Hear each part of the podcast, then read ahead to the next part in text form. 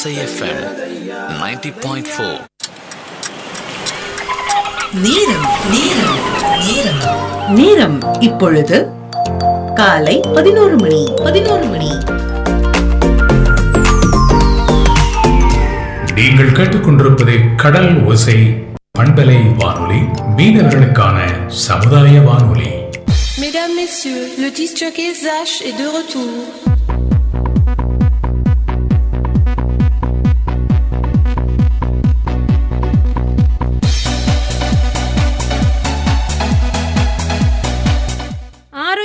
செல்வம் இன்றும் என்றும் நிகழ்ச்சியில் உங்களை வரவேற்கிறது. நான் தான் கையில். நம்ம நேசக்கரங்கள் அறக்கட்டளையின் கடலோ சேஃபம் தொண்ணூறு புள்ளி நான்கில் தான் பதினோரு மணிலேருந்து பன்னிரெண்டு மணி வரைக்கும் ஆரோக்கியமே செல்வம் இன்றும் என்றும் அந்த நிகழ்ச்சி தான் ஒளிபரப்பாக போகுது.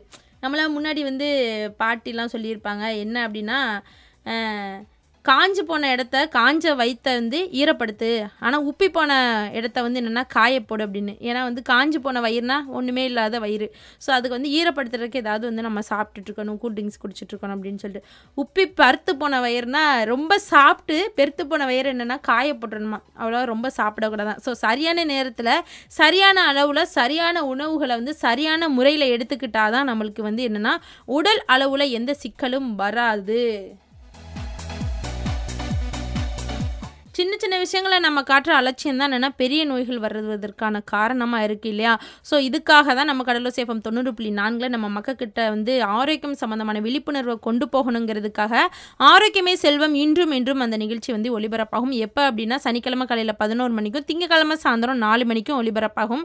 ஸோ இதில் வந்து அங்கன்வாடி பணியாளராக வேலை பார்க்குற தீபலட்சுமி அக்காவும் வருவாங்க. அவங்ககிட்ட நீங்கள் என்ன பண்ணலான்னா உங்களுக்கு ஆரோக்கியம் சம்மந்தமான சந்தேகங்கள் இருக்கும் இல்லையா? அவங்க வீட்டில் கர்ப்பிணி பெண்கள் இருக்கலாம் குழந்தைகள் இருக்கலாம் சிறியவர்கள் இருக்கலாம் முதியவர்கள் இருக்கலாம் வயதானவங்க இருக்கலாம் வளரிளம் பெண்கள் இருக்கலாம். ஸோ அவங்களுக்கு வந்து ஆரோக்கியம் சம்மந்தமான என்னென்ன பிரச்சனை பிரச்சனைகள் இருக்கோ அதை நீங்கள் வந்து கால் பண்ணி நீங்கள் கேட்கலாம். ஸோ பூஜ்ஜியம் நான்கு ஐந்து ஏழு மூன்று இரண்டு மூன்று ஒன்று எட்டு ஒன்று பூஜ்ஜியம் அந்த நம்பருக்கு கால் பண்ணி கேட்கலாம். வாட்ஸ்அப்லேயும் கேட்கலாம். ஏழு பூஜ்ஜியம் ஒன்பது நான்கு நான்கு மூன்று ஒன்பது ஒன்பது ஒன்பது ஒன்பது இந்த நம்பருக்கு வாட்ஸ்அப் வழியாகவும் உங்களது ஆரோக்கியம் சம்மந்தமான சந்தேகங்களை கேட்கலாம். ஸோ சிறப்பான கொஸ்டின் கேட்குற நபர்களுக்கு சிறப்பு பரிசும் காத்துட்ருக்குன்னு சொல்லிட்டு இப்போ இன்னைக்கு வந்து ஆரோக்கியம் சம்மந்தம் ஒரு என்ன வருதுன்னா ஒரு நாடகம் தான் இப்போ வந்துட்டுருக்கு. தொடர்ந்து கேளுங்க. இது கடலோ சேஃபம் தொண்ணூறு புள்ளி நாலுங்க. இன்று நாம் ஆரோக்கியம் இன்றும் நாளையும் என்ற நிகழ்ச்சியில் இன்று புதிய கதையை கேட்கலாம். கதையின் பெயர் கனியின் சிறகுகள். மேகங்களில் மறைந்திருக்கும் ஒரு மலை உச்சியை கொண்ட அழகான கிராமம் மற்றும் சிகரத்தின் நிழலில் இருக்கும் ஒரு கிராமம். அதில் ஒரு சிறுமி கனி வசித்து வந்தாள். இந்த கிராமம் மிகவும் எளிய கிராமம். அந்த கிராமம் புகழ் பெறவில்லை. வெகு தூரம் வரை அதன் பெயர் பலருக்கும் தெரியவில்லை. ஆனால் விரைவில் எல்லோரும் கனியின் பெயரை கேட்கப் போகிறார்கள். அருகில் உள்ள கிராமங்கள் மட்டுமல்ல நூறு கிலோமீட்டர் தொலைவில் உள்ள நகரங்களிலும் கூடத்தான். கனி மிகவும் பிரபலமாக போகின்றார். அவருடைய பெயரும் அவரது புகைப்படமும் செய்தித்தாள்களில் வெளியாக உள்ளது. ஆனால் இப்போது கனி ஆடு மாடுகளை மேய்ப்பவளாக உள்ளார். பதினோரு வயது உள்ள பெண் அவளுடைய தாய் அவள் குறித்து கவலைப்பட்டார். ஏன் என்று கேட்போம்.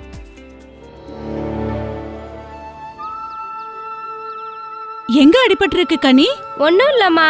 கொஞ்சம் அடிபட்டுடுச்சு. நீங்க தான் தேவையில்லாம கவலைப்படாதீங்க. ம் நாள் முழுக்க காடு மெல்லன்னு குதிச்சு விளையாடிட்டு இருக்க கவலைப்படாம என்ன பண்றது?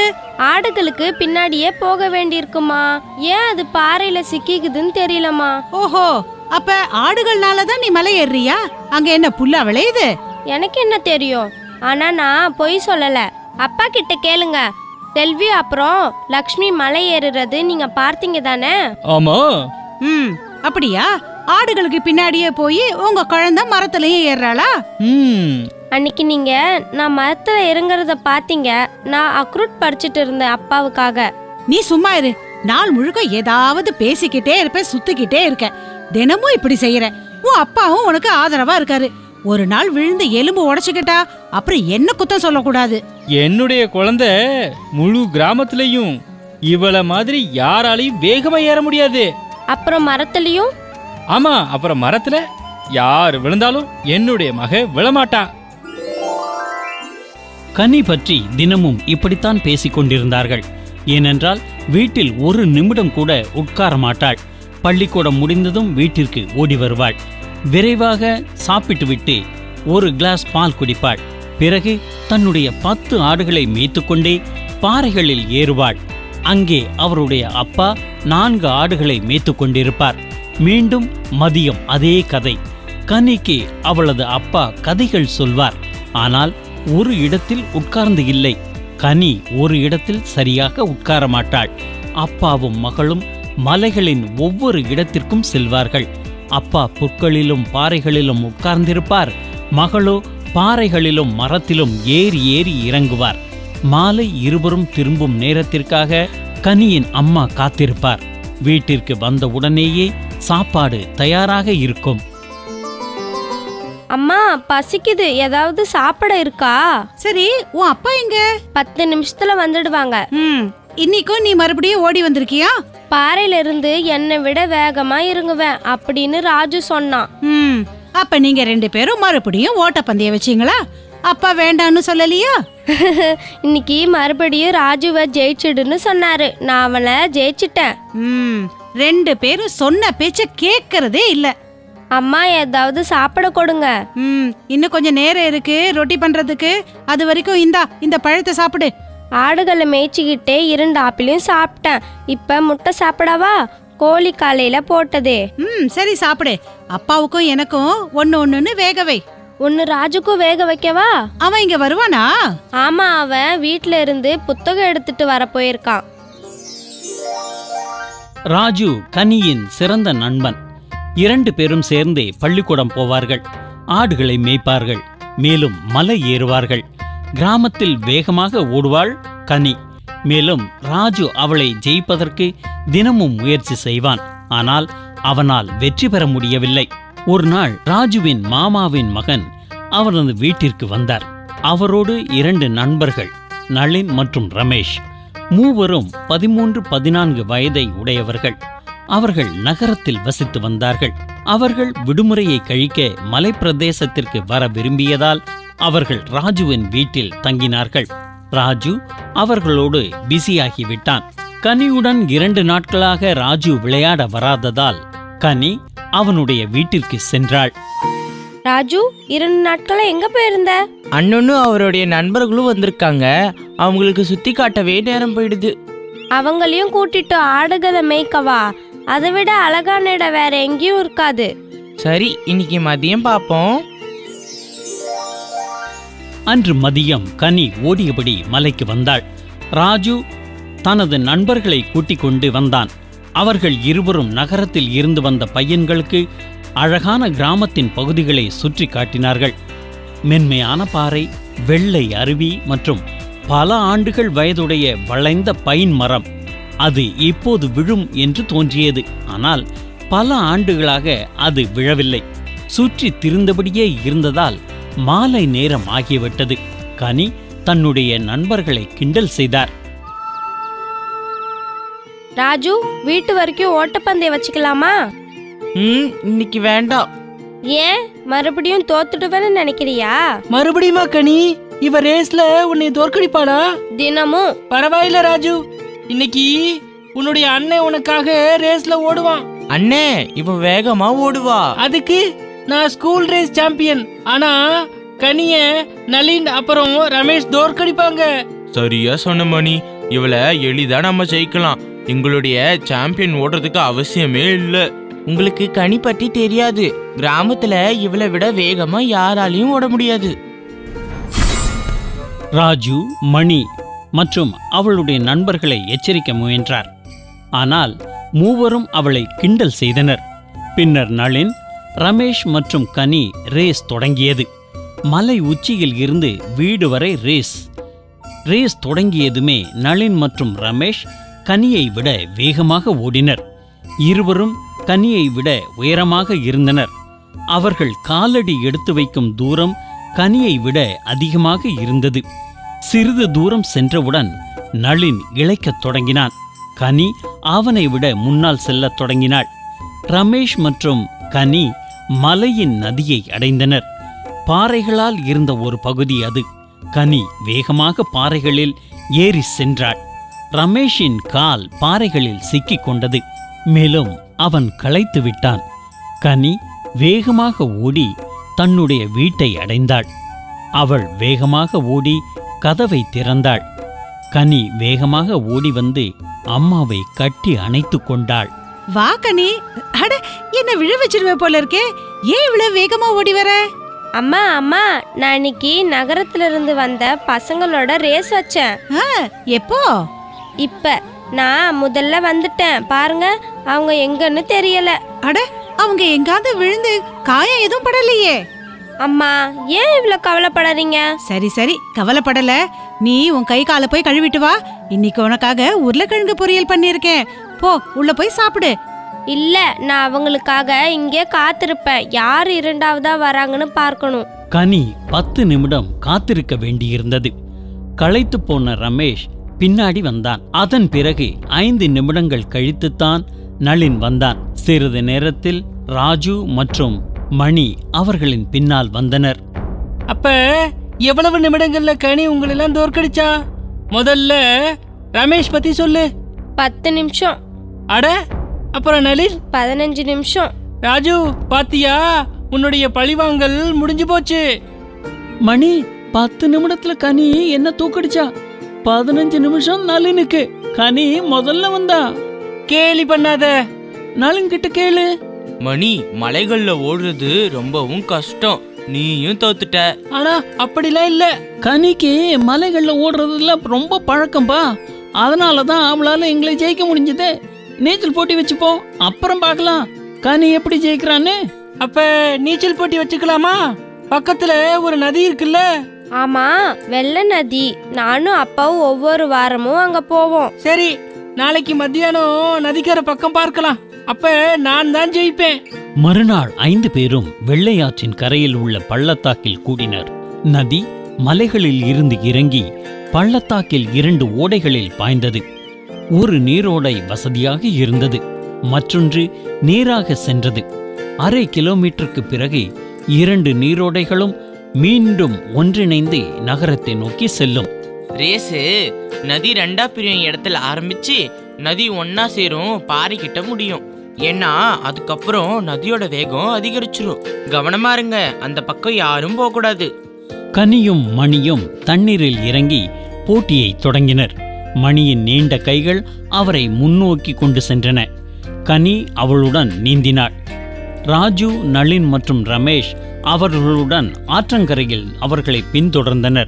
ராஜு கனி மற்றும் நளின் மற்றும் ரமேஷ் மணிக்கு உற்சாகம் ஊட்டினர். இருவரும் சமமாக நீச்சல் எடுத்துக்கொண்டே வந்தார்கள்.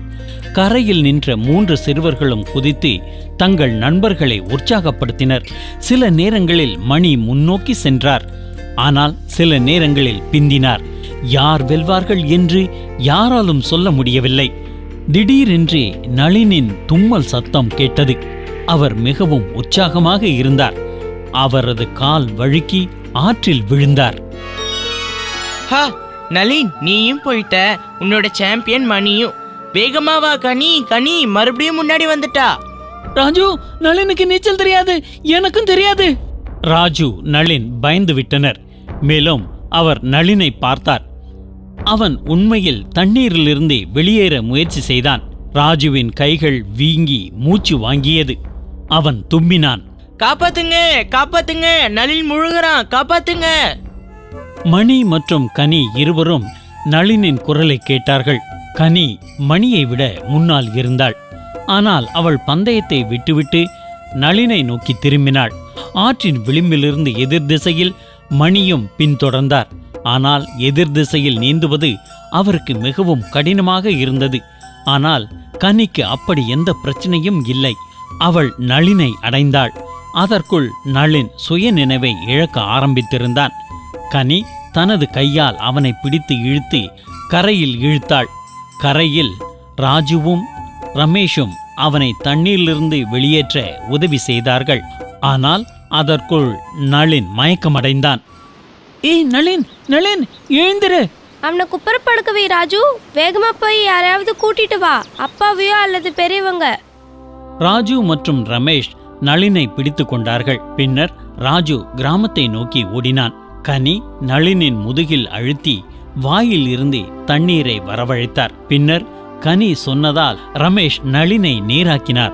மேலும் கனி அவருக்கு மூச்சு கொடுத்தார். அதற்குள் மணியும் அங்கு வந்தடைந்தார். மணி நளினுக்கு என்ன ஆயிடுச்சு? ஒன்றும் ஆகல. நீ அவன் நெஞ்சு பிடிச்சிக்கோ இப்படி. இவன் மூச்சு விடுற வரைக்கும் அவனுக்கு நான் மூச்சு கொடுக்குறேன். இதையெல்லாம் செய்யணும்னு உனக்கு எப்படி தெரியும்? எனக்கு அப்பா சொல்லி கொடுத்துருக்காங்க. கவலைப்படாத. நளின் அதிக நேரம் தண்ணியில இல்லை. நாம் அவனை வெளியே கொண்டு வரலைன்னா ஒருவேளை? நாம இல்ல நீதான். நீதான் அவனை வெளியில கொண்டு வந்த. எப்படி கனி உண்மையிலேயே உனக்கு என்னை விட அதிக வலு இருக்கு. நீதான் உண்மையிலேயே சாம்பியன் நளின் சில நொடிகளில் சொந்தமாக சுவாசிக்க ஆரம்பித்தான். அதற்குள் கிராம மக்களும் வந்தார்கள். கனி நளினின் உயிரை எவ்வாறு காப்பாற்றினாள் என்று மணி அனைவருக்கும் கூறினான். இந்த விஷயம் தீ போல பரவியது. மறுநாள் பத்திரிகையாளர்கள் கனியை புகைப்படம் எடுக்க நகரத்தில் இருந்து வந்தனர். கனியின் துணிச்சல் பற்றிய செய்திகள் செய்தித்தாள்களில் வெளியாகின. எல்லோருடைய மனதிலும் இருந்த கேள்வி என்னவென்றால் ஒரு சிறு பெண் தன்னை விட வயதான ஒரு பையனை எப்படி தண்ணீரில் இருந்து இழுத்தாள் என்பதுதான் இதற்கான பதில் எளிமையானது. கனியின் அப்பா கண்ணன் அனைவருக்கும் இதற்கான பதிலை அளித்தார். என் பொண்ணு ஒரு நாள்ல மூன்று முறை ஊட்டச்சத்து நிறைந்த உணவை சாப்பிடுறா. மதியானம் மலைகள் பாறைகள் அப்படின்னு ஏறி இறங்குறா. இதனால அவளுடைய எலும்புகள் தசைநார்கள் வலிமையா இருக்கு. கனி ஒரு சின்ன பெண் அப்படின்னு பல பேர் சொன்னாங்க. ஆனா இன்னைக்கு இவ செஞ்ச வேலைய பாருங்க. பெண் குழந்தைகளுக்கு சரியான உணவை கொடுத்தா அவங்களால எதையும் சாதிக்க முடியும். மீண்டும் மீண்டும் கேட்க தூண்டும் கடலோசை எஃப்எம் 90.4 பாயிண்ட் ஃபோர் நமது முன்னேற்றத்திற்கான வானொலி. கயல் பரோ மாதிரி நல்லா தைரியமான பொண்ணை நான் பார்த்ததே இல்ல. தைரியம் மட்டுமா? பலசாலியும் கூட. தண்ணியில மூழ்கின ஒரு பன்னிரெண்டு வயசு பையனை வெளியில எடுக்கிறது ஈஸியான விஷயமா? நீங்க சொல்றது சரிதான் கயல். இந்த மாதிரி தைரியமா இருக்க பொண்ணுங்கெல்லாம் இப்ப ரொம்ப கம்மியா தான் இருக்காங்க. லெனின் நீங்க இந்த மேரிகோம் துட்டிச்சந்த் அவங்க பேர்லாம் கேள்விப்பட்டிருக்கீங்களா? கண்டிப்பா. அவங்கள தெரியாம இருக்குமா? ஒருத்தவங்க குத்துச்சண்டை இன்னொருத்தவங்க ஓட்டப்பந்தயம். எவ்வளவு மெடல் ஜெயிச்சிருக்காங்க. இவங்க மட்டுமா? நம்ம நாட்டிலேயே உங்களை மாதிரி நிறைய பெண்கள் இருக்கலாம். இருக்கலாமா? அப்படின்னா புரியலையே. அப்ப இப்ப இல்லையா? இப்ப இருக்கதான் செய்யறாங்க ஆனா இப்ப இருக்கிற பெண்களுக்கு அவங்களோட உடம்புக்கு தேவையான ஊட்டச்சத்தை இப்ப யாருமே கொடுக்கறது இல்ல புரியலையே. அப்படின்னா? இப்ப உள்ள பெண்களுக்கு அவங்களோட வீட்ல ரொம்ப கஷ்டமான சூழ்நிலைனால அவங்களோட அம்மா அப்பா அவங்களுக்கு சத்தான உணவை கொடுக்க மாட்றாங்க. உண்மைதான் கயல் ரொம்ப மோசமான விஷயம் தான் இது. நான் கூட நம்ம ஊர்ல நிறைய பெண்களை பாக்குறேன். சின்ன வயசுலயே வேலைக்கு போறாங்க. ரொம்ப கஷ்டப்படுறாங்க. நீங்க சொல்றது சரிதான் லெனின். இப்ப நிறைய பெண்கள் வந்து ஆண்களை விட அதிகமா வந்து பெண்கள் தான் வேலைக்கு போறாங்க. காலையில ஸ்கூலுக்கு போயிட்டு சாயந்தரம் வீட்டு வேலையை செய்யறாங்க ஆனா நம்ம சமூகத்துல பெண்கள் எப்ப பார்த்தாலும் வேலை பார்த்தாலும் ஆண்கள் என்ன நினைக்கிறாங்கன்னா பெண்கள் வந்து ரொம்ப பலவீனமானவங்க அப்படின்னு தான் நினைக்கிறாங்க. ஏன்னா அவங்களோட குடும்ப கஷ்டத்தினாலதான் அவங்க அந்த அளவுக்கு வேலை பார்க்கறாங்க. ரொம்ப பலவீனமாவும் இருக்காங்க. அதுக்கு காரணம் இருக்கு கயல். அவங்களுக்கு வந்து சத்தான சாப்பாடு கொடுக்கல. அதனாலதான் சின்ன பொண்ணுங்கள்லாம் ரொம்ப வீக்கா இருக்காங்க. நான் இன்னொரு விஷயத்த நோட் பண்ண லெனின். இப்பெல்லாம் பசங்களை விட சின்ன பொண்ணுங்க வந்து அதிகமா விளையாடுறதே இல்லை தெரியுமா? ம் ஆமா. நம்ம ஊரெல்லாம் பாத்தீங்கன்னா எங்கேயாவது பொண்ணுங்க விளையாடுறத பார்க்க முடியுதா? எல்லா இடத்துலயுமே பசங்க தான் விளையாடுறாங்க. கிரவுண்டா இருக்கட்டும் பாம்பன் பாலமா இருக்கட்டும் எல்லா இடத்துலயும் பசங்க ஓடுறாங்க ஆடுறாங்க வாக்கிங் போறாங்க ஜாக்கிங் போறாங்க. பொண்ணுங்க விளையாடுறதோ உடற்பயிற்சி பண்றதோ ரொம்ப கம்மியா தான் இருக்குது. பெண்களுக்கு நல்ல திறமை இருந்தாலும் அதை யாரும் கண்டுக்கிறதே இல்லை. அவங்களோட திறமைகள் எல்லாமே ரொம்ப வேஸ்டா போகுது லெனின் இது கேக்குறதுக்கே கொஞ்சம் கஷ்டமா தான் இருக்கு. ஆனா பரோவுக்கு இந்த மாதிரி நடக்கலைங்கிறது தான் ஒரு சந்தோஷமான விஷயம். அந்த பரோவோட அம்மா அப்பா அவங்களுக்கு நல்ல சாப்பாடு கொடுத்தாங்க. அதனாலதான் இந்த அளவுக்கு வந்துட்டாங்க. அது மட்டுமா? அவ விளையாட போற நேரம் அவங்க அப்பா அவளை தடுக்கிறதே கிடையாது. உண்மையிலே தடுக்கலன்னு தான் சொல்லணும். அவங்களோட அப்பா அவங்க பொண்ணுக்கு என்னென்ன திறமைய கொடுக்கணுமா எல்லாத்தையும் கொடுத்தாங்க. என்னென்னத்தெல்லாம் மெருகேத்தணுமோ அவங்களோட மகளுக்கு எல்லாத்தையுமே மெருகேத்துனாங்க. சரி கையல் திறமை பத்தி உங்களுக்கு என்ன தெரியும்? திறமை பத்தி எனக்கு என்ன தெரியுமா? நீச்சல் அடிக்கிறது ஓடுறது ஏறுறது இறங்குறது இது எல்லாமே ஒரு கலை தானே? இது எல்லாத்தையுமே அவங்க அப்பா வந்து உங்களோட மகளுக்கு டெய்லியுமே சொல்லி கொடுத்தாங்க. கிராமத்திலயும் வேகமா எப்படி ஓடணுங்கிறதையும் கூட சொல்லி கொடுத்தாரு. இதுல இருந்து ஒரு விஷயம் மட்டும் தெளிவா தெரியுது. பறவோட அப்பா எந்த ஒரு விஷயத்துக்கும் பறவுக்கு தடை போடுறதே இல்ல. இது மட்டுமா? பின்னாடியும் பறவுக்கு பால் ரொட்டி பழம் முட்டை இதெல்லாம் கொடுத்தாங்க. ஏன்னா வளர்ந்து வர்ற குழந்தைகளுக்கு வந்து உடலை வலுப்படுத்தணும்ல அதுக்காக இது எல்லாத்தையுமே கொடுத்தாங்க. பறவுக்கு பால்ல இருந்து அயனு கால்சியம் இதெல்லாம் கிடைச்சிச்சு. அதனால அவளோட எலும்பெல்லாம் நல்லா ஸ்ட்ராங்கா இருந்துச்சு. முட்டையில இருந்து தாதுக்களும் பழங்கள்ல இருந்து விட்டமினும் கிடைச்சிச்சு. இந்த ஆரோக்கியமான சாப்பாடு எல்லாமே கண்டிப்பா வளர்ந்து வர்ற ஒரு குழந்தையோட வாழ்க்கையை ரொம்ப சிறப்பாக்கும். இது அவங்களோட அப்பா அம்மாவுக்கு பெருமை தரக்கூடிய ஒரு விஷயமா தான் இருக்கும். ஆமா உண்மையிலே பெருமை தர்ற விஷயமா தான் இருக்கும். அதனாலதான் கன்ஹா வந்து அவங்களோட மக ரொம்ப துணிச்சலா இருக்காங்க. அத பத்தி பேசிட்டே இருப்பாரு எப்பவுமே. ஒரு நாள் சோர்ந்து போகவே மாட்டாரு அவன் மகளை பத்தி பேசுறதுல. சரி சரி நீங்க சொர்வாகாதீங்க. வாங்க அங்கன்வாடி அக்கட பேசலாம். மீண்டும் மீண்டும் கேட்க தூண்டும். கடலோசை எஃப்எம் 90.4 பாயிண்ட் ஃபோர் நமது முன்னேற்றத்திற்கான வானொலி Mesdames, Messieurs, le disc jockey Zach est de retour.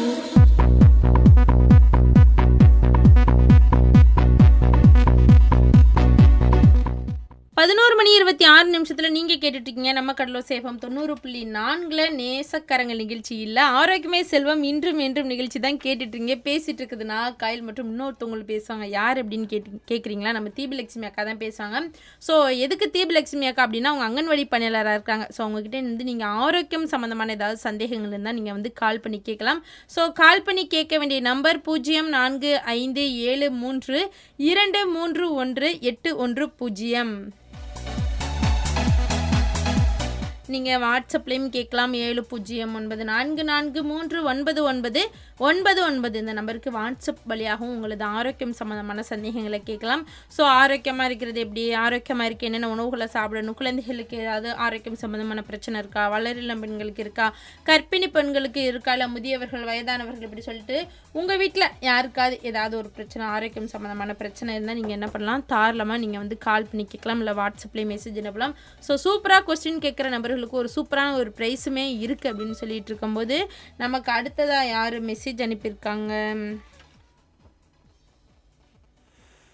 கடலோசையப்பம் தொண்ணூறு புள்ளி நாலு நிர்வாக உரிமையாளர் அவர்களுக்கும் நிலைய இயக்குனர் அவர்களுக்கும் மற்றும் சிறந்த அறிவிப்பாளர் கயல் சிஸ்டர் அவளுக்கு அவர்களுக்கும் மதிப்பிற்குரிய ஊட்டச்சத்திற்காக வந்திருக்கும் தீபலட்சுமி சிஸ்டர் அவர்களுக்கும் என் முதற்கண் வணக்கத்தை தெரிவித்துக்கொண்டு இன்று உங்கள் முன்னாடி இரண்டு கேள்விகளை முன்வைத்துள்ளேன்.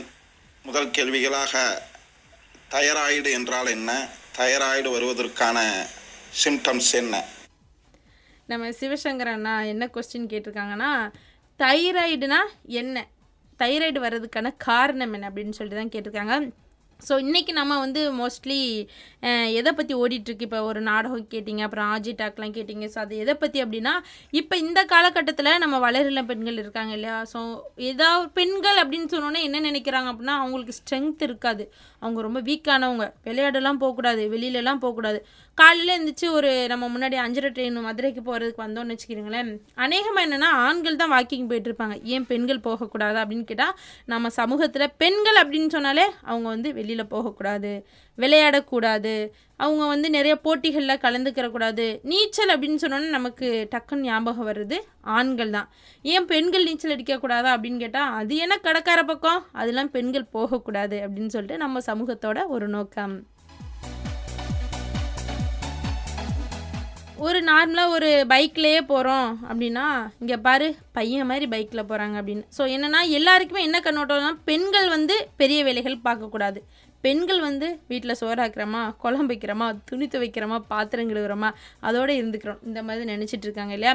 ஸோ வந்து இப்போ நீங்கள் கேட்ட இந்த நாடகத்தில் என்னென்னா ஒரு பெண் வந்து ஒரு பன்னிரெண்டு வயசு சிறுவன் வந்து தண்ணிக்குள்ளே மூழ்கி இருப்பான். ஸோ அவனா வந்து நீச்சல் அடித்து காப்பாற்றிருப்பாங்க இது வந்து யாரால முடியும்? ஏன்னா அவங்க அப்பா வந்து அந்த பெண்ணுக்கு வந்து நல்லா ஊக்குவிக்கிறாங்க. எல்லாத்தையுமே வந்து இதை பண்ணு அதை பண்ணு அதை பண்ணு. எதுக்குமே அவங்க அப்பா தடைப்படவே இல்லை. நிறைய ஃபேமிலியில் என்னென்னா எதுனாலும் நீலாம் இதை பண்ணக்கூடாது. வாலிபாலா நீ பொம்பளை பிள்ளை ஏன் சேர்ந்துட்டு இருக்க? வாலிபால்னா பசங்க தான் வாலிபால் விளையாடணும். நீனா சேரக்கூடாது.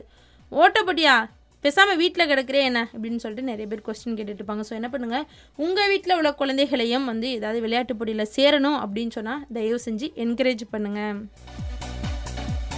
நிறைய பேருக்கு இந்த இருக்கிற ராம்நாடு நிறைய பெண்களுக்கு வந்து தெரியறதில்ல. ஏன்னா வீட்டில் அந்த அளவுக்கு வீட்டை விட்டு வெளியே விடுறதில்ல. வெளியில் போனால் கெட்டுருவாங்க அப்படிங்கிற எண்ணம். ஸோ எல்லா பெண்களுமே வந்து கெட்டுறதில்ல எல்லா ஆண்களுமே வந்து நல்ல ஆண்களும் கிடையாது. ஸோ பெண்களும் வந்து எல்லாரும் கெட்டுறது கிடையாது. ஸோ என்னென்னா அவங்களோட வளர்ப்புகளில் இருக்குது ப்ளஸ் என்னென்னா அவங்க வந்து அவங்க வீட்டில் வச்சுருக்க மரியாதை அதை காப்பாற்றினா போதும். ஸோ எதுனாலுமே அவங்க வீட்டில் உள்ளவங்க என்ன பண்ணுங்க அப்படின்னா பெண்களை வந்து துணிஞ்சு எதனால விளையாட்டு போட்டியாக விடுங்க. ஒரு ஒரு காம்படிஷனில் கலந்துக்கிறணுமா விடுங்க. கற்ற போட்டியா பேச்சு போட்டியா இது எல்லாத்துக்குமே விடுங்க. எதுக்குமே தடை பண்ணாதீங்க.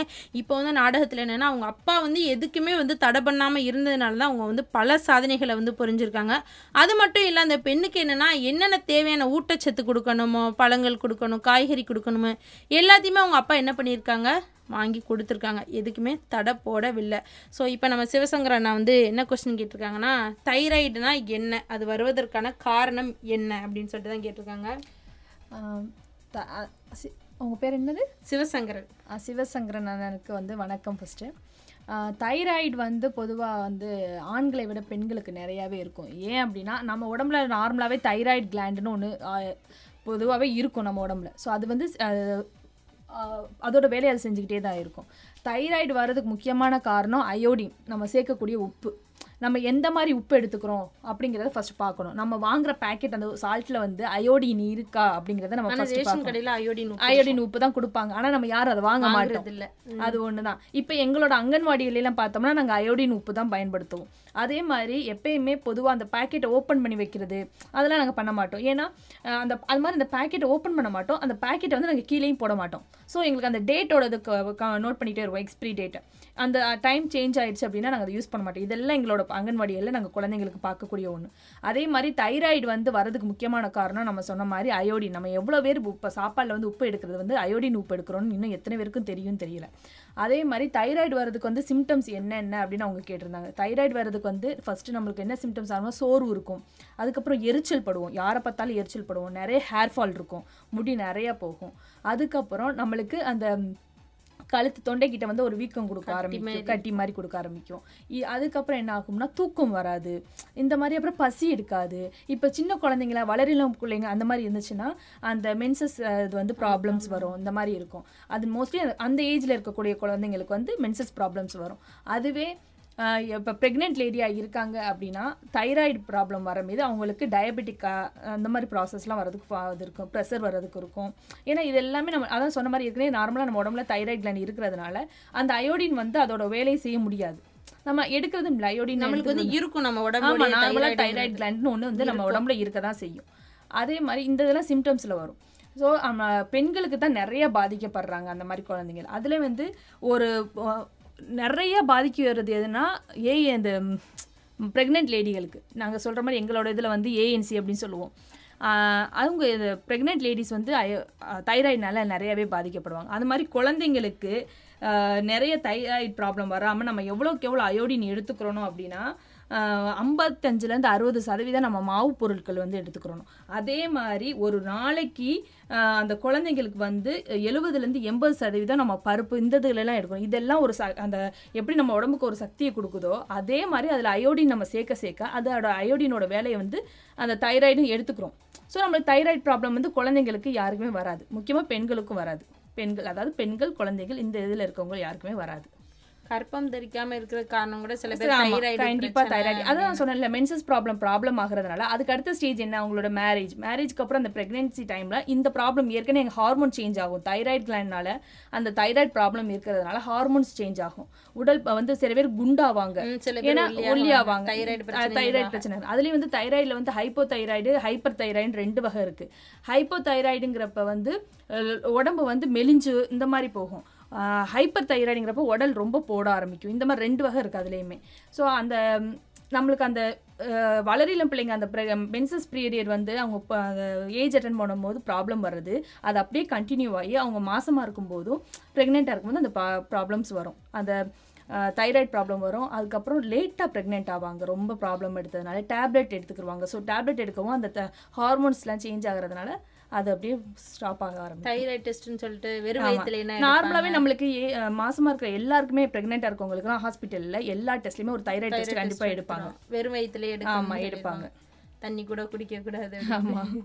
அது எடுக்கிறது ரொம்ப நல்லதானா இது வந்து இது தைராய்டு வராம இருக்கணும்னா நம்ம அயோடின் உள்ள கண்டிப்பா சேர்க்கணும். கண்டிப்பா சேர்க்கணும். வணக்கம்.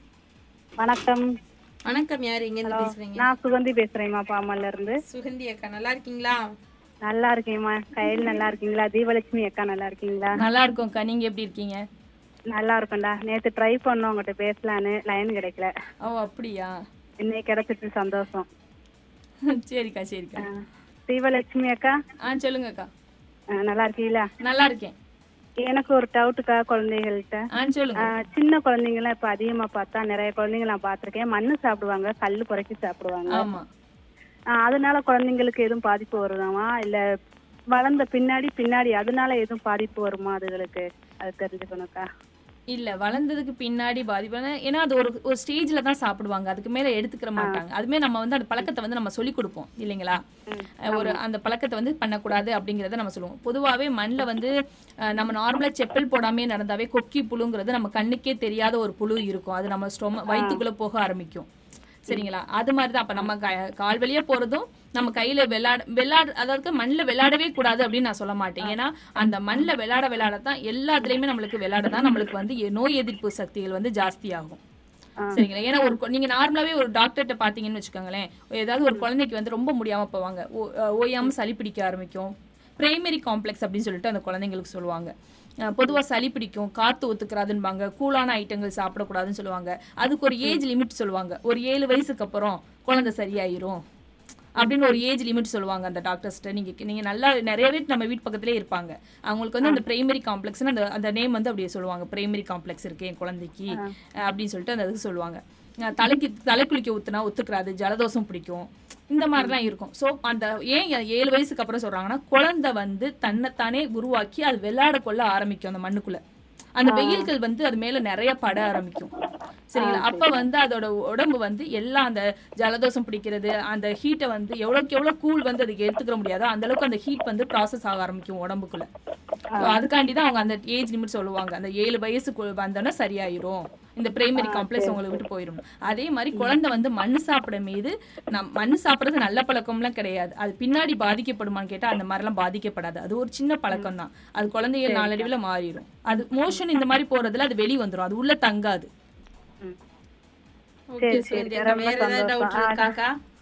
வேற டவுட் இல்லம்மா நான் அடுத்த நிகழ்ச்சியில கேக்குறேன். ஆனா நல்லா இப்ப டைட்டாய்டு பத்தி ஒரு டவுட் கேட்டிருந்தாங்க ஒரு அண்ணன் நல்ல பதில் அது. எனக்குமே அது தெரியாது. நீங்க அழகா அக்கா சொன்னாங்க எடுத்து. ஆமாக்கா பொதுவாவே நம்ம குழந்தைங்கள்ல இருந்து பெரியவங்க வரைக்குமே ஒரு நாளைக்கு வந்து நூறுல இருந்து நூத்தி ஐம்பது கிராம் வரைக்கும் நம்ம அயோடின் எடுத்துக்கிறோம் எனக்குமே தெரியாதுமா அந்த உப்பை பத்தி இப்பதான் எனக்கே தெரியும். கண்டிப்பா நானும் எல்- எல்லாருமே அயோடின் நம்ம சேர்த்த உப்பு வாங்குறோமா அப்படிங்கறது வந்து கண்டிப்பா நம்ம எல்லாருமே பார்க்கணும். ஏன்னா அது வந்து உடல் வளர்ச்சிக்கும் நம்ம குழந்தைங்களோட மூளை வளர்ச்சிக்கும் அது ரொம்ப யூஸ்ஃபுல்லா இருக்கும்.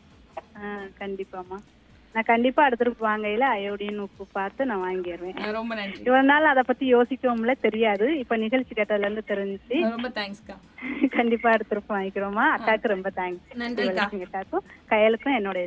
நன்றிக்கா. நன்றி. நம்மக்கிட்ட பாமன் தெக்குவாடியிலேருந்து சுகந்தி அக்கா அவங்க தான் பேசுகிறாங்க ஸோ வந்து இந்த சின்ன குழந்தைகள் வந்து மண் சாப்பிட்றது கல் சாப்பிட்றது இதனால வந்து ஏதாவது பிரச்சனை அப்படின்னு சொல்லிட்டு கேட்டாங்க. அதுக்குன்னு தீபலட்சுமிக்கு அழகான விளக்கம் தந்துட்டாங்க. அயோடின் உப்பு அயோடின் உப்புன்னு சொன்னோன்னே எனக்கு டக்குன்னு ஒரு ஞாபகம் வந்துச்சு. என்னன்னா இந்து உப்புன்னு சொல்கிறாங்கல்ல ஒரு என்ன கலர்ல இருக்கு ஒரு ப்ரௌன் ஒரு மாதிரி செவல கலர் மாதிரியும் இருக்கிற ஆமா மாதிரி pink salt pink salt. Pink சால்ட்னு அது அதனால எதுவும் யூஸ் இருக்கா? இல்ல அதுதான் நான் சொல்றேன். அதுல எவ்வளவுக்கு எவ்வளவு நம்ம எல்லா உப்புலையுமே அயோடின் சேர்ந்து இருக்கு அப்படி நம்ம எது எந்த பொருள் வாங்கினாலுமே எடுத்தோன்னா அந்த ப்ராசஸ் படிக்க மாட்டோம். அதுல என்னென்ன இருக்கு ஏது இருக்கு அந்த எக்ஸ்பிரி டேட் என்ன எதுவுமே நம்ம படிக்க மாட்டோம். வாங்கினோமா? உப்பு தூக்கு சாக்லேட் எடு அப்படின்னு தான் நம்ம பார்ப்போம் அந்த எக்ஸ்பிரி டேட்ல இருந்து எதுவுமே பார்க்க மாட்டோம். வணக்கம். வணக்கம். வணக்கம் சொல்லுங்கண்ணா. வணக்கம் வணக்கம். மன்றம் முகேசம்மணி பேசுகிறேம்மா ம் சொல்லுங்க. நிகழ்ச்சி நடத்துகின்ற உங்களுக்கும் நிகழ்ச்சியை விரிவுபடுத்துகின்ற வந்து வந்திருக்கக்கூடிய தீபலட்சுமிக்கும் என்னுடைய வணக்கங்கள். வணக்கம் சார். ஆ வணக்கம்மா. அப்புறம் அதாவது குறைந்தளவே உண்ணுகின்ற அதாவது குறைந்தளவே உணவுகள் உண்ணுகின்ற ஆடு மாடுகள் அதாவது கால்நடைகள் கூட தன்னுடைய பிறந்த குழந்தைக்கு ஏற்ற உணவாக சத்து உணவாக அந்த தாய்ப்பால் என்கின்ற சுரப்பி மூலமாக கொடுக்கின்ற அந்த உணவு அது தன்னுடைய உடலுக்கு தகுந்தது போல குழந்தைக்கு தகுந்தது போல கொடுக்கின்ற காலம் இப்போ இருக்கிறது. அதே சமயத்தில் நம்மனால கொடுக்க முடியாத உணவுகளை கூட அதுவாக சார்ந்த இடங்களை உணவு இடங்களை தேடி போய் தெரிஞ்சு அதில் சாப்பிட்டு தன்னுடைய பாலை சுரக்க வைக்குது. அப்படி இருக்கும்போது மனிதர்களாய் மனிதர்களாகி நம்மெல்லாம் அதாவது குழந்தைகளுக்கு வந்து சில பேர் இளம் அதாவது இளம் தாய்மார்கள். இவங்கெல்லாம் ஒரு குழந்தை பெற்று மறு குழந்தை பெற்ற உடனே அந்த ஒரு குழந்தைக்கு முன்னதாகவே குழந்தைக்கு ஒரு கிட்டத்தட்ட ஒரு மாதம் பால் கொடுக்குறாங்க இல்லை ரெண்டு மாதம் பால் கொடுக்குறாங்க. ஆனால் பால் கொடுக்கணுங்கிற கட்டாயம் இருந்தாலும் கூட அவங்களுக்கு அந்த சுரத்தல் நின்று போகிறது இதற்கு என்ன காரணமாக இருக்கக்கூடும்? இதுக்கு வந்து அதாவது நீங்க என்ன கேட்க வரீங்க அப்படின்னா ஒரு தாய்க்கு வந்து பால் சுரக்காம இருக்கிறது. ஏன்னா சுரக்காதனால தான் எல்லாரும் நாங்க குழந்தைக்கு பால் இல்ல பால் இல்ல அப்புறம் எப்படி நான் கொடுப்பேன் அப்படின்னு ஒரு கேள்வியை வைக்கிறாங்க. இதைத்தானே நீங்க சார் கேக்குறீங்க? ஆமாமா. ஏன்னா அவங்க சாப்பாடு சரியா எடுத்துக்கிறது இல்ல. குழந்தை அதை நீங்க முன்னாடி உள்ள அம்மாமார்களை பாத்தீங்கன்னா என்ன பண்ணுவாங்கன்னா பால் நிறைய சுருக்கும் இப்ப நம்ம கடல் பக்கத்துல எடுத்தோம்னா காரல் மீன் கொடுப்பாங்க சுறா மீன் கொடுப்பாங்க நிறைய இந்த மாதிரி ஃபுட்லாம் எடுப்பாங்க. ஏன்னா கருவாடு எடுக்க கருவாடு சாப்பிட்டாலும் பால் சுருக்கும். ஆனா வந்து டெலிவரி ஆன டைம்ல வந்து கருவாடு கொடுக்க மாட்டாங்க. ஏன்னா இச்சிங்ஸ் வரும் அரிப்பு வரும் அலர்ஜி ஆகும்னு சொல்லிட்டு கொடுக்க மாட்டாங்க. ஆக்சுவலா கருவாடு சாப்பிட்டாலும் பால் சுருக்கும். அது ஒரு கொஞ்சம் சில மாதங்களுக்கு அப்புறம் எடுத்துக்கலாம் இதெல்லாம் நம்ம ஊர்ல வந்து இயற்கையாவே கிடைக்குது. இதை வந்து வெளியூர்ல இருந்து நம்ம ஊர்ல வந்து வாங்கிட்டு போறவங்க எல்லாம் இருக்காங்க. அந்த பிரெக்னென்ட் டெலிவரி ஆனவங்களுக்கு கொடுக்கணும்னு சொல்லிட்டு வாங்கிட்டு போறவங்க எல்லாம் இருக்காங்க. அதாவது நம்ம எடுத்துக்கிறது கிடையாது. நம்ம எடுத்துக்கிறாம குழந்தைங்களை வந்து ப்ளேம் பண்றோம். என்னால பால். வந்தா தானே கொடுப்போம் அப்படின்னு சொல்லிட்டு. அந்த வகையில இடைநிறுத்த கேள்வி ஒன்று என்னன்னா அது போல வந்து சம்பந்தப்பட்ட உணவுகளை எடுத்துக்கொள்கின்ற இந்த வேலையில ஆனால் அதெல்லாம் அப்புறப்படுத்துகின்ற ஒரு கட்டாயம் இருக்கக்கூடிய அந்த அவங்களுக்கு அதாவது அந்த உடல் தகுந்த அந்த ஆகாரத்தை எடுத்துக்கொள்ள கூடாத முடியாத ஒரு உடல் சம்பந்தப்பட்ட ஆட்களுக்கு வந்து என்னமா இருக்கக்கூடும் அந்த மாதிரி? அந்த அந்த அதாவது சாப்பாடு எடுத்துக்கிற முடியாது. இப்போ அந்த க- மீன்கள் எடுத்துக்கிற முடியாது கறிகள் உணவாக எடுத்துக்கிற முடியாது அப்படிங்கிற பொழுது அவங்களுக்கு இந்த சுரப்பு வந்து அடுத்த உணவு மூலியமா கிடைக்கக்கூடிய ஆதாரங்கள் இருக்கா? நிறைய காய்கறிகள் எடுத்துக்கலாம் சார். காய்கறிகள் பொதுவாகவே காய்கறிகள் எடுத்துக்கலாம். நல்லா பால் குடிக்கலாம் அவங்க. அதாவது நான்வெஜ்ல மட்டும்தான் சத்து இருக்கு. அதனால தான் நம்மளுக்கு பால் சுரக்கும் அப்படிங்கிறது கிடையவே கிடையாது. எல் எல்லா பக்கமும் நம்மளுக்கு ஈக்குவலான இது கிடைக்கும். சரிங்களா? அப்ப நம்ம நான்வெஜ் எடுத்துக்கிறாதவங்க காய்கறிகள் எடுத்துக்கலாம் நிறைய. பழங்கள் எடுத்துக்கலாம் கண்டிப்பா. ஜூஸ் நிறைய. பூண்டுகள் எடுக்கலாம். பூண்டுகள் வந்து நம்ம அதான் சொல்றலாம் நம்ம வீட்டுகள்ல அம்மாமார்கள் என்ன பண்ணுவாங்க பாட்டிமார்கள்லாம் அஹ், வெந்தய கடுகு குழம்புன்னு வச்சு கொடுப்பாங்க பூண்டு குழம்பு வச்சு கொடுப்பாங்க. அதெல்லாம் ஒரு நார்மலா வைக்கிற பூண்டு குழம்புக்கும் அந்த டெலிவரி ஆன டயத்துல பத்திய சாப்பாடுன்னு சொல்லிட்டு கொடுப்பாங்க. சில மருந்துகள் வச்சு அரைச்சு. அதாவது மருந்துகள்னா நம்ம வீட்டிலேயே கிடைக்கக்கூடிய அந்த பூண்டு இந்த மாதிரி ஐட்டங்கள்லாம் சேர்த்து ஒரு மருந்து பத்திய சாப்பாடு குழம்புன்னு சொல்லிட்டு கொடுப்பாங்க. அதுல உப்பு இருக்காது எதுவுமே இருக்காது. ஆனா அது சாப்பிடணும். ஏன்னா அது சாப்பிட்டா தான் நம்மளுக்கு பால் நிறைய சுரக்கும். அதே மாதிரி இன்னொரு காரணமும் இருக்கு. ஏன்னா குழந்தைங்க பால் சுரக்கல அப்படின்னா அவங்க ஒரு பக்கம் மார்பகத்துல மட்டும்தான் பால் கொடுப்பாங்களா இருப்பாங்க. இன்னொரு ரெண்டு சைடுமே ரெண்டு மார்பகங்கள்லயுமே பால் கொடுக்கணும். குழந்தை எவ்வளவுக்கு எவ்வளவு பால்ல வந்து அது சக் பண்ணி சப்பி எடுக்குதோ அந்த அளவுக்கு பால் உரு சுரக்கும். ஆமா சுரக்கும். அவங்க என்ன பண்ணுவாங்கன்னா கை வலிக்குதுன்னு சொல்லிட்டு ஒரு பக்கமே வச்சு பால் கொடுத்துட்டு இன்னொரு பக்கம் கொடுக்க மாட்டாங்க. கண்டிப்பா இருக்கலாம். இந்த ப்ராசஸ்லாம் நடக்குது. நடைமுறையில இதெல்லாம் நாங்க பார்க்கக்கூடிய ஒரு ப்ராப்ளங்கள் நாங்க அம்மாமார்கள்ட்ட கேட்கும்போது குழந்தை பிறந்த வீட்டுகளுக்கு நாங்க பார்க்கும்போது அவங்க இதைத்தான் சொல்லுவாங்க.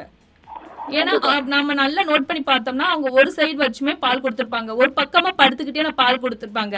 ஏன்னா இன்னொரு பக்கம் வந்து அவங்களுக்கு பண்றதுக்கு கஷ்டமா இருக்கும். எந்திரிக்கிறது கஷ்டமா இருக்கும். குழந்தையை தூக்குறதுக்கு சிரமப்படுவாங்க. இந்த இதெல்லாம் இதெல்லாம் தப்பு பண்றாங்க. எல்லா தாய்மார்களும் குழந்தை பெற்ற தாய்மார்கள் ஃபுல்லாமே இந்த தப்பு பண்றாங்க. இதற்காகவே மெனக்கெடுத்து நான் வந்து ஆனா இப்போதைக்கு அதை சொல்ல முடியாத ஒரு கவிதை வந்து அது வந்து நெடு நீண்ட நெடிய நேரமாகும் அது வந்து ஆனா என்ன சொல்ல வரேன்னா உண்மையிலேயே நம்ம அதாவது ம- மனிதராலேயே நம்ம வந்து எல்லா வேலையிலும் செய்கிறோம் எல்லாமே எல்லா இடத்துக்கும் போகிறோம் வர்றோம் அப்படிங்கும்போது ஒரு ஒரு இயந்திரம் எப்படி ஒரு இடத்துல இருந்து மற்றொரு இடத்துக்கு போனதுக்கு பின்னால் அதுக்கு என்னென்ன தேவையோ அப்படிங்கிறத வந்து நம்ம வந்து பரிபூர்ணமாக செய்கிறோமோ அது மாதிரி நம்மளுடைய இப்ப கடந்த காலங்களில் நம்ம இதை பத்தி தான் பேசிட்டு இருக்கோம். இனி வருங்காலங்களையும் இதை பத்தி தான் பேசுறோம். ஆக மக்கள் என்னென்ன சமயங்கள்ல இப்ப இந்த கொரோனா நடந்துச்சு இல்லையா? இந்த கொரோனா காலங்களெல்லாம் எப்படி நம்ம நடந்துக்கணும் வைக்கணும் ஒரு அரசாங்கம் சொல்றாங்க. அதை வந்து முறைப்படுத்தி நம்ம நெறிப்படுத்திக்கிறணும். அதை வழிமுறைப்படுத்திக்கிறணும் அப்படிங்கும் போது அதையே நம்ம உண்மையிலேயே அதை வந்து ஒரு வழிமுறையாவே கொண்டு வந்துட்டோம்னாக்கா வருங்காலங்களில் இது போன்ற சமுதாய அதாவது இந்த மாதிரி இழிவுகள் நடக்காமல் இருக்கும். எப்படின்னா குறிப்பாக என்ன சொல்லணும்னா இப்போ கழிவுகள் அங்கே அங்கே போடக்கூடாது. சரியான கழிவு நீர்களை சரியான இடத்துல செலுத்தணும். குப்பைகளை சரியான இடத்துல நம்ம போடணும்.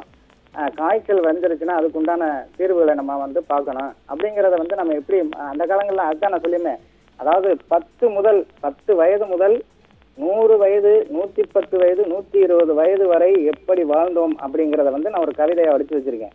ஆனால் அதை சொன்னோம்னா கண்டிப்பாக ஒரு அரை மணி நேரமாவது தேவைப்படும். அதனால ஏன்னா அது வந்து நான் நம்ம ஆகாரம் சார்ந்த கவிதை அது. அதுதான் சரி இப்ப என்னன்னா பொதுவாவே நம்ம என்ன பண்ணணும்னா நம்ம என்னோட குழந்தை நல்லா இருக்கணும் அப்படிங்கிற மைண்டை மட்டும் ஒவ்வொரு அம்மாவும் நினைச்சு வச்சுக்கிட்டாங்க. குழந்தை பிறந்த அம்மாக்கள் நினைத்தாங்க நினைச்சாங்க அப்படின்னா அவங்க விடாம தாய்ப்பால் கொடுப்பாங்க. அந்த ப்ராசஸை கரெக்டா பண்ணுவாங்க. அதை நம்ம நினைக்காம நம்ம பண்றோம் அது மாதிரி ஒரு பிரச்சனை வரும்போது தான் அதோட தீர்வை நினைப்போம் மொழியும் அந்த பிரச்சனை குறையும் அந்த தீர்வை நம்ம விட்டுருவோம் அந்த பழக்கத்தை விட்டுருவோம். அந்த தீர்வு ஒரு பிரச்சனையோட தீர்வுக்கு இப்ப கொரோனா டயத்துல கொரோனா கொரோனா சொல்லிட்டு அதுக்கு ஏத்த மாதிரி எல்லா மருந்துகளையும் நம்ம எடுத்துக்கிட்டோம். எந்தெந்த மாதிரி தடுப்புகள் பண்ணணுமோ நோய் எதிர்ப்பு எப்படி வருமோ அதை ஃபுல்லா நம்ம எல்லாரும் அந்த ப்ராசஸ்க்கு வேகமா எடுத்தோம். அந்த லெவல் குறையுது அப்படின்னு கொரோனாவோட லெவல் அந்த குறையுது அந்த சீரியஸ்னஸ் குறையுதுங்கிறப்ப அந்த பழக்கத்துல நம்ம குறைச்சிட்டு வந்துட்டோம். அந்த நோய் எதிர்ப்பு சக்திக்கு நம்ம எடுத்து கொடுத்த எடுத்துக்கிட்ட சாப்பாடுகளை வந்து நம்ம குறைச்சிக்கிட்டோம். இதுதான் நம்ம எல்லா நேரமும் பண்ற தப்பு. ஒரு இதை தொட்டோம்னா அதை கரெக்டா ஃபாலோ பண்றதே கிடையாது. அது மாதிரி தான் தாய்ப்பால் கொடுக்கணும்னு நினைச்சு நம்ம ஃபுல்லாமே என் குழந்தை நல்லா வரணும்னு சொல்லி கொடுத்தோம்னா தாய்ப்பால் கண்டிப்பா சுரக்கும். எந்த அம்மாவுக்குமே தாய்ப்பால் இல்லாம இருக்கவே செய்யாது. அவங்க வந்து அதை முறையான இதுல கொடுக்கறது கிடையாது. கண்டிப்பாம்மா அதான இதோட வந்து நான் விடைபெறேன். அதுக்கு முன்னால் ஒரு சின்ன செய்தியை சொல்லிடுறேன். என்னன்னா இதை கேட்டுக்கொண்டு இருக்கின்ற அந்த நேர்கள் அத்தனை உள்ளங்களுக்கும் நான் கேட்டுக்கிறது என்னன்னா நம்மளுடைய மேனியை நம்ம அதாவது எப்படி நம்ம மூணு வேளைக்கு நம்ம சாப்பிடணும்னு நினைக்கணுமோ அதை வந்து சாப்பாட்டுக்கு நம்ம எந்த அளவுக்கு அதை தே- தேர்வு பண்ணி நம்ம கொண்டு வரணும் வீட்டுக்கு அதெல்லாம் சேர்க்கணும் செய்யணும் அப்படின்னு நினைக்கிறோமோ அதே மாதிரி நம்மளுடைய உணவு பழக்க வழக்கங்களை முன்பு இருந்தது போல இந்த நிலைமைக்கு நம்மளை மாற்றுவதாக இருந்தால் கூடிய இருந்தால் ஒழிய இந்த- இந்த மாதிரி வருகின்ற இடர்களிலிருந்து நம்மை காப்பாற்றிக் கொள்ள முடியும் என்கிறது என்னுடைய நோக்கமாக கருத்தாக வைக்கிறேன். நன்றிம்மா. Mesdames, Messieurs, le jockey Zach est de retour.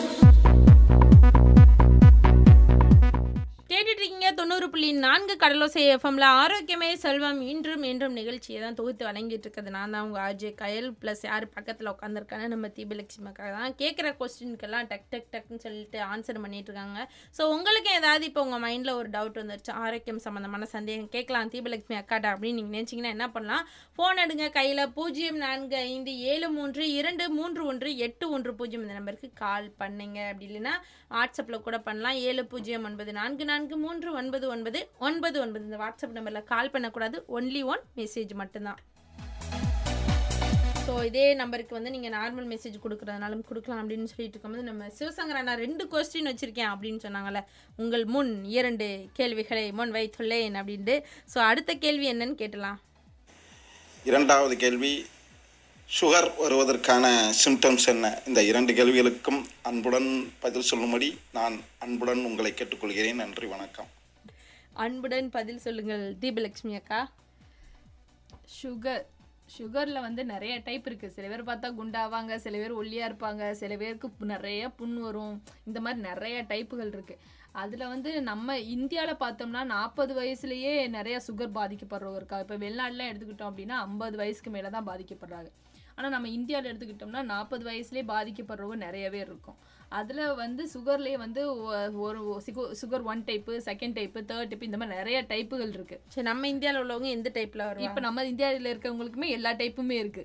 ஏன்னா சுகர் வந்து இப்போ நார்மல் ஆயிடுச்சு. நம்ம பிபி ப்ரெஷர் ப்ரெஷர் வந்துக்கிட்டு தெரியுற மாதிரி சுகருங்கிறது வந்து இப்போ நார்மல் ஆயிட்டு இந்த கேன்சருங்கிறதுல இப்போ ரொம்ப நார்மல் ஆயிடுச்சு இந்தியாவுக்குள்ள ஏன்னா அந்த அளவுக்கு நம்ம ஃபுட் கான்சியஸ் எடுத்துக்கிறது கிடையாது. நோய்கள் அந்த அளவுக்கு நம்ம உடம்புக்குள்ள வந்துகிட்டு இருக்கு. நம்மள உள்ள வா வான்னு ஏத்துக்கிட்டு இருக்கோம் அந்த நோய்களை ஃபுல்லா இப்போ சுகர் எடுத்துக்கிட்டோம் அப்படின்னா இப்போ குழந்தைங்களுக்குலாம் சுகர் இருக்கு தெரியுமா? அவங்களுக்குலாம் வந்து பொதுவாக நம்ம உடம்புல இன்சுலின் வந்து சுரக்கும். அந்த இன்சுலின் வந்து சுரக்காம இருக்கிறதுனால தான் இந்த குழந்தைங்களுக்கு சிறு வயதிலே பாதிக்கப்படுறது. அந்த குழந்தைங்களுக்கு வந்து இன்சுலின் வந்து ரொம்ப ஸ்லோவாக வரும். நம்மளுக்கு எந்த அளவுக்கு நம்ம இப்போ ஒரு பெரியவங்களை எடுத்துக்கிட்டோம் அப்படின்னா ஸ்பீடாக இன்சுலின் சுரக்கும். குழந்தைங்களுக்கு அந்த இந்த மாதிரி பாதிக்கப்பட்ட குழந்தைங்களுக்கு எப்படி இருக்கும் அப்படின்னா ரொம்ப ஸ்லோவாக இன்சுலின் அதோட வேலையை பார்க்குறது வந்து ரொம்ப ஸ்லோவாக இருக்கும். மந்தமான நிலைமையில அது பண்ணும். அவங்க அந்த மாதிரி இருக்கவங்க என்ன பண்ணால் நிறைய வாக்கிங் போகணும் எக்ஸசைஸ் பண்ணணும் அந்த மாதிரிலாம் நிறைய பண்ணணும். வாக்கிங் எக்ஸசைஸ் தான் பண்ணோம்னா நம்மளோட உடம்பு வந்து அதுக்கேற்ற மாதிரி இன்சுலின் வந்து அதோட வேலையை கொஞ்சம் இம்ப்ரூவ் பண்ண ஆரம்பிக்கும் வேலையை. அதே மாதிரி அவங்க வந்து ஓவர் வெயிட்டாக இருப்பாங்க. ரொம்ப குண்டாக இருப்பாங்க. அந்த மாதிரி இன்சுலின் சுரக்காமல் இந்த மாதிரி குழந்தைங்கள்லாம் சொல்கிறேன் குழந்தைங்க லிஸ்ட்டில் இவங்கெல்லாம் வந்து ஓவர் வெயிட்டாக இருப்பாங்க. ஏன் அப்படி ஓவர் வெயிட் ஆகுறாங்க அப்படின்னா அவங்களுக்கு நார்மலாக இந்த மாதிரி இன்சுலின் வந்து ஸ்லோவாக ஆரம்பிக்கும் ஸ்லோவாக அதோட வேலையை ஆரம்பிக்கும் போது ஆட்டோமேட்டிக்காக அவங்களுக்குலாம் என்ன ஆகும் அப்படின்னா மன அழுத்தம் ஆகும் ஆகும். ஹார்மோன்ஸ் வந்து சேஞ்சஸ் ஆகும். ஹார்மோனில் நிறைய ப்ராப்ளம்ஸ் வர ஆரம்பிக்கும். ஸோ இதெல்லாம் இருக்கிறதுனால அந்த இன்சுலினோட வேலை என்ன பண்ணும்னா ஸ்லோவாக இருக்கும். நீங்கள் நார்மலாகவே அவங்க கோவப்படுறவங்க அப்படின்னா எப்போ பார்த்தாலும் கோவப்படுதுன்னா அது அந்த அளவுக்கு உடம்புல சில ப்ராசஸ் வந்து நடக்காமல் ஹார்மோன்ஸ் சேஞ்ச் ஆகாமல் சேஞ்ச் ஆகிறது இந்த மாதிரிலாம் ப்ராப்ளம் இருக்கிறதுனால தான் அந்த குழந்தைங்க வந்து மன அழுத்தத்துக்கும் இந்த மாதிரி ப்ரா இதெல்லாம் நடக்கிறதுக்கு காரணமாவாங்க. அவங்கெல்லாம் என்ன பண்ணணும்? அந்த குழந்தைங்களை வந்து நல்லா நடக்க வைக்கணும். அவங்கக்கிட்ட மன அழுத்தம் வராத அளவுக்கு பார்த்துக்கிறணும். இன்சுலின்ஸ்க்கு எந்த மாதிரி சாப்பாடுகள் தேவையோ அதை மாதிரி எடுத்துக்கிறணும். டாக்டர்ஸ்கிட்ட கண்டிப்பாக நம்ம இதை ரெக்கமெண்ட் பண்ணி தான் எடுத்துக்கிறணும். நம்மளாம் அது மாதிரி பண்ணக்கூடாது. இன்னொன்று இன்னொரு டைப் எப்படி இருக்கும் அப்படின்னா இப்போ ஜென்ரேஷன் படி எனக்கு எங்கள் தாத்தாவுக்கு இருந்துச்சு எங்கள் அப்பாவுக்கு இருந்துச்சு அப்போ எனக்கு வரும். ஜீன் படி சொல்லுவாங்கல்ல. ஸோ அந்த மாதிரி சுகர் பேஷண்ட்லாம் இருக்கிறவங்க எப்படி இருப்பாங்கன்னா உடம்பை சுற்றி இப்போ பெண்களை எடுத்துக்கிட்டோன்னு வச்சுக்கோங்களேன். லேடிஸில் வந்து இடுப்பை சுற்றி நிறைய அந்த சதைகள் போட்டு நிறைய பேர் இருப்பாங்க கொழுப்பு சதைகள். அந்த மாதிரி இருக்கிறவங்களுக்குலாம் என்ன ஆகும் அப்படின்னா சோர்வுகள் வந்து நிறையா வரும்.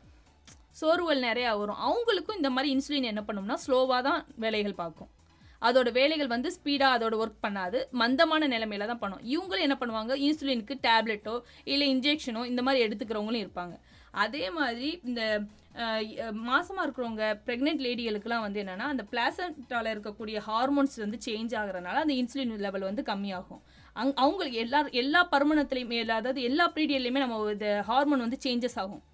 சேஞ்சஸ் ஆகும்போது இந்த மாசமா இருக்கிறவங்க ப்ரெக்னென்ட் லேடிகளுக்குமே அந்த ஹார்மோன்ஸ் வந்து சேஞ்சஸ் ஆகும். சேஞ்சஸ் ஆகும்போது ஆட்டோமேட்டிக்காக அவங்களுக்கு இன்சுலின் லெவல் வந்து ஸ்லோவாக அதே மாதிரி மந்தமான நிலைக்கு போகும்போது அவங்க வந்து அதுக்கு தான் ப்ரெக்னென்ட்ல இருக்கிறவங்க எல்லாம் சில பேர் டயபெட்டிஸாக இருப்பாங்க. சுகர் உள்ளவங்களா இருப்பாங்க. அதுக்கு இதுதான் காரணம். அந்த குழந்தைகளுக்கும் வரும்? குழந்தைங்களுக்கும் வரும். அதான் சொல்றேன். குழந்தைங்களுக்கும் வரும் பெரியவங்களுக்கும் வரும். ப்ரெக்னென்ட் லேடிகளுக்கும் இந்த மாதிரி இருக்கும் அந்த கொழுப்பை சுற்றி வயிற்றை சுற்றி இருக்கக்கூடிய கொழுப்புகள்னாலையும் இன்ஸ் அந்த கொழுப்புகளுக்கு சதை இருக்குது தெரியுமா? அது குறைக்கிறதுக்கு நம்ம நல்லா ஒர்க் அவுட் பண்ணணும். எக்ஸசைஸ் பண்ணணும் வாக்கிங் போகணும்.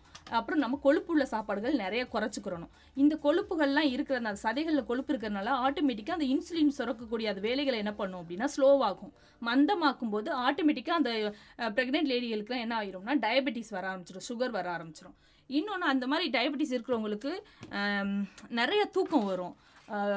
சிறுநீர் கழிக்கிறது வந்து ஓயாமல் கழிப்பாங்க. புண்ணுங்க- சிறுநீர்ல எறும்பு ஆமா எறும்புலாம் வைக்கும் அதான் சுகர் லெவல் வந்து ஈஸியாக நம்ம எடுத்துக்க தெரிஞ்சுக்கலாம் அப்புறம் என்ன பண்ணுவாங்க அப்படின்னா நிறைய தண்ணி குடிப்பாங்க. நிறைய தாகம் வரும். அப்புறம் சில பேர் வந்து நல்லா வெயிட் போடுவாங்க. சில பேர் வந்து வெயிட் போடவே மாட்டாங்க. ரொம்ப மெலிஞ்சு போவாங்க. சிலர் பார்த்தா ஓவர் வெயிட்ல போய்கிட்டு இருப்பாங்க. அப்புறம் லைட்டா அடிபட்டா கூட காயங்கள் சீக்கிரத்துல போகாது. புண்ணுகள் நிறைய புண்ணு. ரொம்ப அரிச்சிட்டு ஆமா. போகும். அப்புறம் வந்து சில சுகர்லாம் அப்படி பார்த்தீங்கன்னா ஸ்கின்ல வந்து அரிப்பு கொடுக்க ஆரம்பிச்சிரும். இந்த மாதிரி நிறைய டைப்புகள் இருக்கு சுகர்லயே ஸோ இந்த மாதிரி தான் சுகர் சரி அதை வந்து சுகர் வராமல் இருக்கணும்னா என்ன பண்ணலாம்?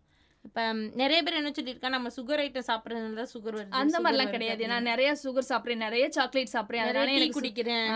டீ காஃபி வந்து கண்டிப்பா அவாய்ட் பண்ண வேண்டியது வரும். டீ காஃபி இதுகெல்லாம் வந்து பொதுவாகவே நம்ம சாப்பிட்டதுக்கு அப்புறம் சில பேர்ல என்ன பண்ணுவாங்கன்னா சாப்பிட்டதுக்கு அப்புறம் சூடா ஒரு காஃபியோ டீயோ குடிச்சா நல்லது அப்படின்னு சொல்லிட்டு குடிக்கிற பழக்கம்லாம் சில பேருக்கு இருக்கும். அதெல்லாம் நம்ம பண்ணக்கூடாது.